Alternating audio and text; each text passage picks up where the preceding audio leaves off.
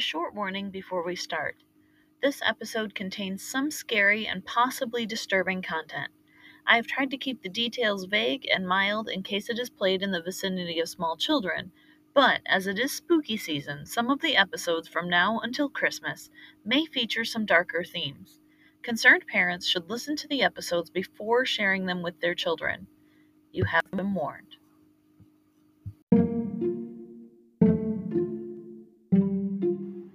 Everyone, welcome back to Southern Fried Storytime. Thank you so much for tuning in today.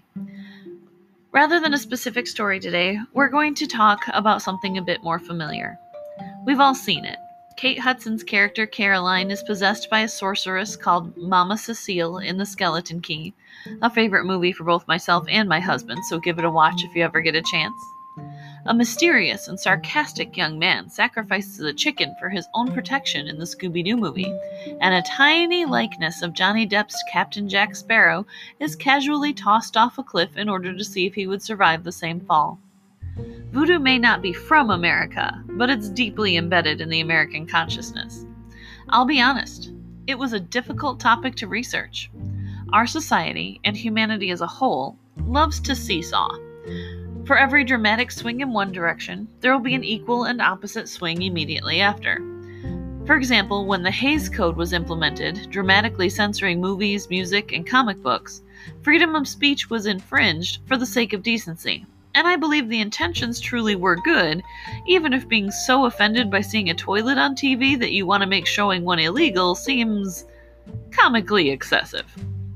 People were concerned that we were headed for a new Sodom and Gomorrah as all these new forms of media were bursting onto the scene.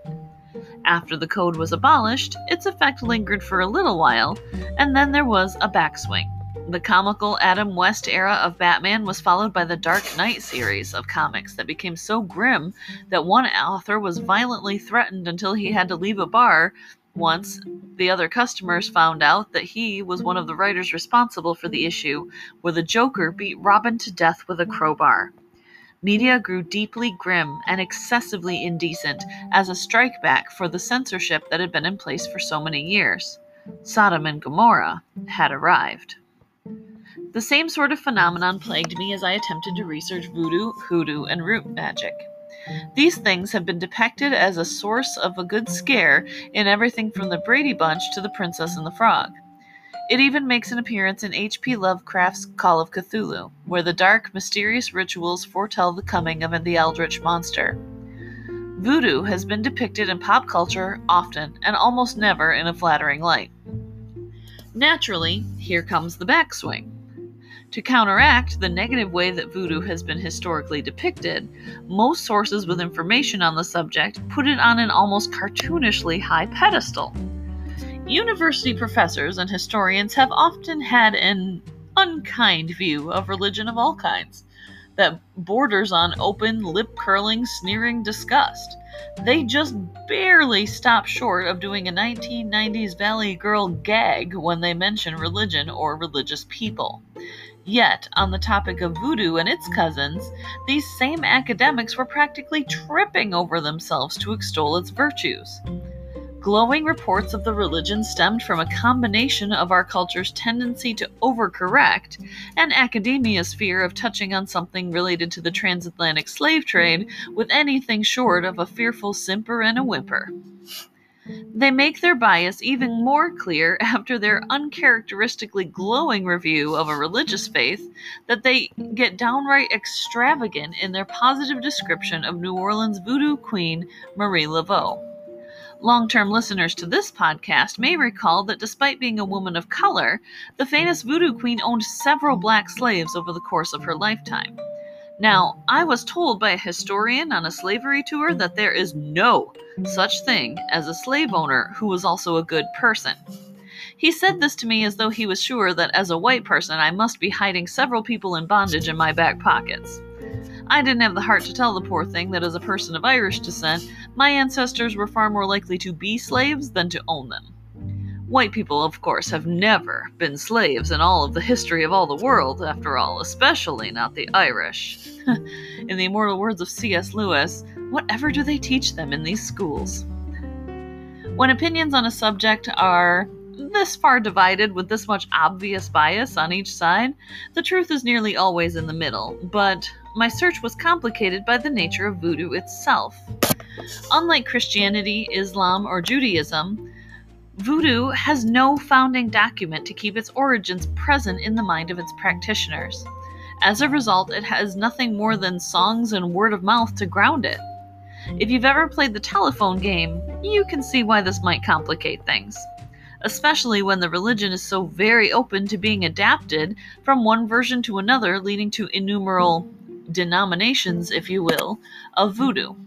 In other words, this is a very flexible religion that has almost certainly changed thousands of times as it has traveled from continent to island to continent and changed languages time after time, adapting to the culture and the location in which it is practiced by any given group. This has likely helped it to survive, but now there are so many versions of this particular faith that it's impossible for me to perfectly describe them all. They're spread mostly across the southern US, the Caribbean, and West Africa, and everywhere voodoo goes, it changes. I'll do my best to give you some of the more concrete tenets as I was able to find them. First of all, I would classify voodoo as a polytheistic form of paganism. The practitioners worship several spirits called Loa that represent different aspects of nature, similar to the paganism we see in ancient Ireland. Each Loa has its own favorite fruit, food, color, drink, etc., and a unique personality. There are even birthday parties thrown for Loa, and their birthday cakes are made to specifically cater to their tastes. Voodoo practices various dances and rituals in order to honor their Loa, and herbal remedies and protective charms and talismans. Voodoo focuses primarily on the healing aspects of their root medicine through a voodoo priest, though they would also be very aware of curses and evil Loa, they claim, out of a desire to know how to combat them. In short, to know thine enemy. Now, this doesn't sound so bad, so how did voodoo get its dark reputation? Well, the Western fear of voodoo comes from an event that took place in Haiti. The religion had traveled with the slave trade from its home in West Africa to Haiti, where the slaves had the first ever successful slave rebellion. The slaves, who were suspected of being voodoo practitioners, had impaled a white baby on a pole and carried that pole as they marched through the streets, chanting and dancing wildly and burning everything they could find to the ground. Not exactly the picture of peaceful pacifists that the academics would have you believe. To add to all of this, the fact that the main staple of the religion is the priests allowing themselves to be possessed by the Loa, and all of the blood and animal sacrificed involved, and we can see how the Christian Europeans saw the religion as distinctly demonic. Christians and Jews had given up animal sacrifice centuries ago and were horrified by the brutality of people cutting themselves and flinging around the blood of sacrificed animals. The thing is, the blood and death are not seen as an expression of darkness or evil. Death is simply seen as another stage of life in voodoo, almost a rebirth, not a source of evil or an ending. Perhaps this is why in areas where voodoo is prominent, like New Orleans, funerals come with a massive celebration. The dead person hasn't passed into darkness, it's more likely they have leveled up. The more I look into voodoo, the sacrifice of the little baby seems to have less to do with their religion and more to do with the rowdy rebellion that got out of hand. Still, whether it was the voodoo practitioners or the violent rebels, the two things became forever tied together in the minds of the slave owners. Whether those responsible for the rebellion practiced voodoo or not, the religion was now permanently roped in with evil, violence, and death in the eyes of the culture that didn't understand it. The practice of carving a voodoo doll out of wood led to slaves being banned from carving wood, so they did what they do and adapted. Instead of making their protective charms out of wood, they made them out of rag dolls. A blanket banning of the religion led to voodoo taking on many aspects of Roman Catholic iconography, such as worshipping the Loa in the form of Catholic saints. The primary version of voodoo practiced in the US is a descendant of the Haitian form of voodoo, which makes it so that the incident in Haiti is not insignificant. Voodoo in West Africa is very different from the version we see here. There, it looks lively with tribal dances and ancestor worship. It sounds weird, but it looks more like what you would see in a movie about Wakanda than what you see in a scary film. From Haitian voodoo, We then get the offshoot that is hoodoo. Hoodoo seems to believe in all of the same mechanics of regular voodoo, but with a completely different intent. Hoodoo seems to focus more on the bow, or the darker loa, not just in a defense against the dark arts class kind of way like regular voodoo does, but in a more practical way. Root magic is another branch.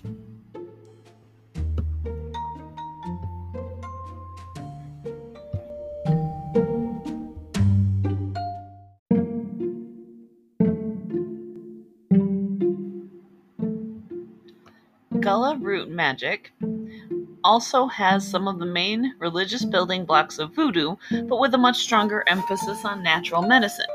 There is still some belief in magic or charms, but for the most part, root magic practitioners made use of the knowledge of Native Americans and some plants and seeds that they brought to America with them to focus on real plant based cures for ailments, hence the name root magic. Root magic's grounding in healing and protection may make it the closest we have on this continent to West African roots of the religion. In conclusion, voodoo is very much like its figurehead in Marie Laveau. It's complicated. Just as Laveau did great charity work in partnership with the Catholic Church and healed people with herbal remedies, she also owned slaves, cast curses, and used information gleaned from her customers to manipulate the wealthy and politicians alike voodoo and root magic, have provided medicine to a people who could not afford it, but they have a history mixed with dark magic and acts of violence. As I mentioned, it's very hard to nail down many specifics in this ever changing belief system that seems to vary wildly from one group of practitioners from another. What voodoo is seems to depend on who you ask, and it definitely has a checkered past. The same people who say what a shame it is that Americans vo- view voodoo has been tainted by TVs and movies also frequently cited the American Horror Story as a source for their discussion. It's hard to get any straight answers on the topic. The line between magic, myth, and faith is so blurry that it seems that the only people who could give us concrete answers on what voodoo is and what it's not are actual members of that belief. With people's perception of it and the generations that it was practiced underground, it's unlikely that any current voodoo queens are lining up to be counted outside of New Orleans or Miami. It's so hard to draw the line in between fact and fiction in voodoo, and its ambiguity is part of what makes it so frightening. When there are no hard rules, it feels like anything is possible, good or bad. But what do you think? If you know any sources where I could get some specifics on the subject, I would be fascinated, but I would like to find a more unbiased information. Between making the belief a horror movie and making Marie Laveau a saint. Somewhere in the middle is probably where the truth can actually be found. Next week is our Halloween episode and our final show. In preparation for it, I leave you this hint. Since I have been wanting to do this episode since I first started podcasting six years ago, I'm super excited. I figure if I'm going out, I'm going to go out with a bang. So riddle me this When is a witch not a witch? The answer? When she's a ghost. Join me next week to find out exactly what I mean, and thanks for tuning in today.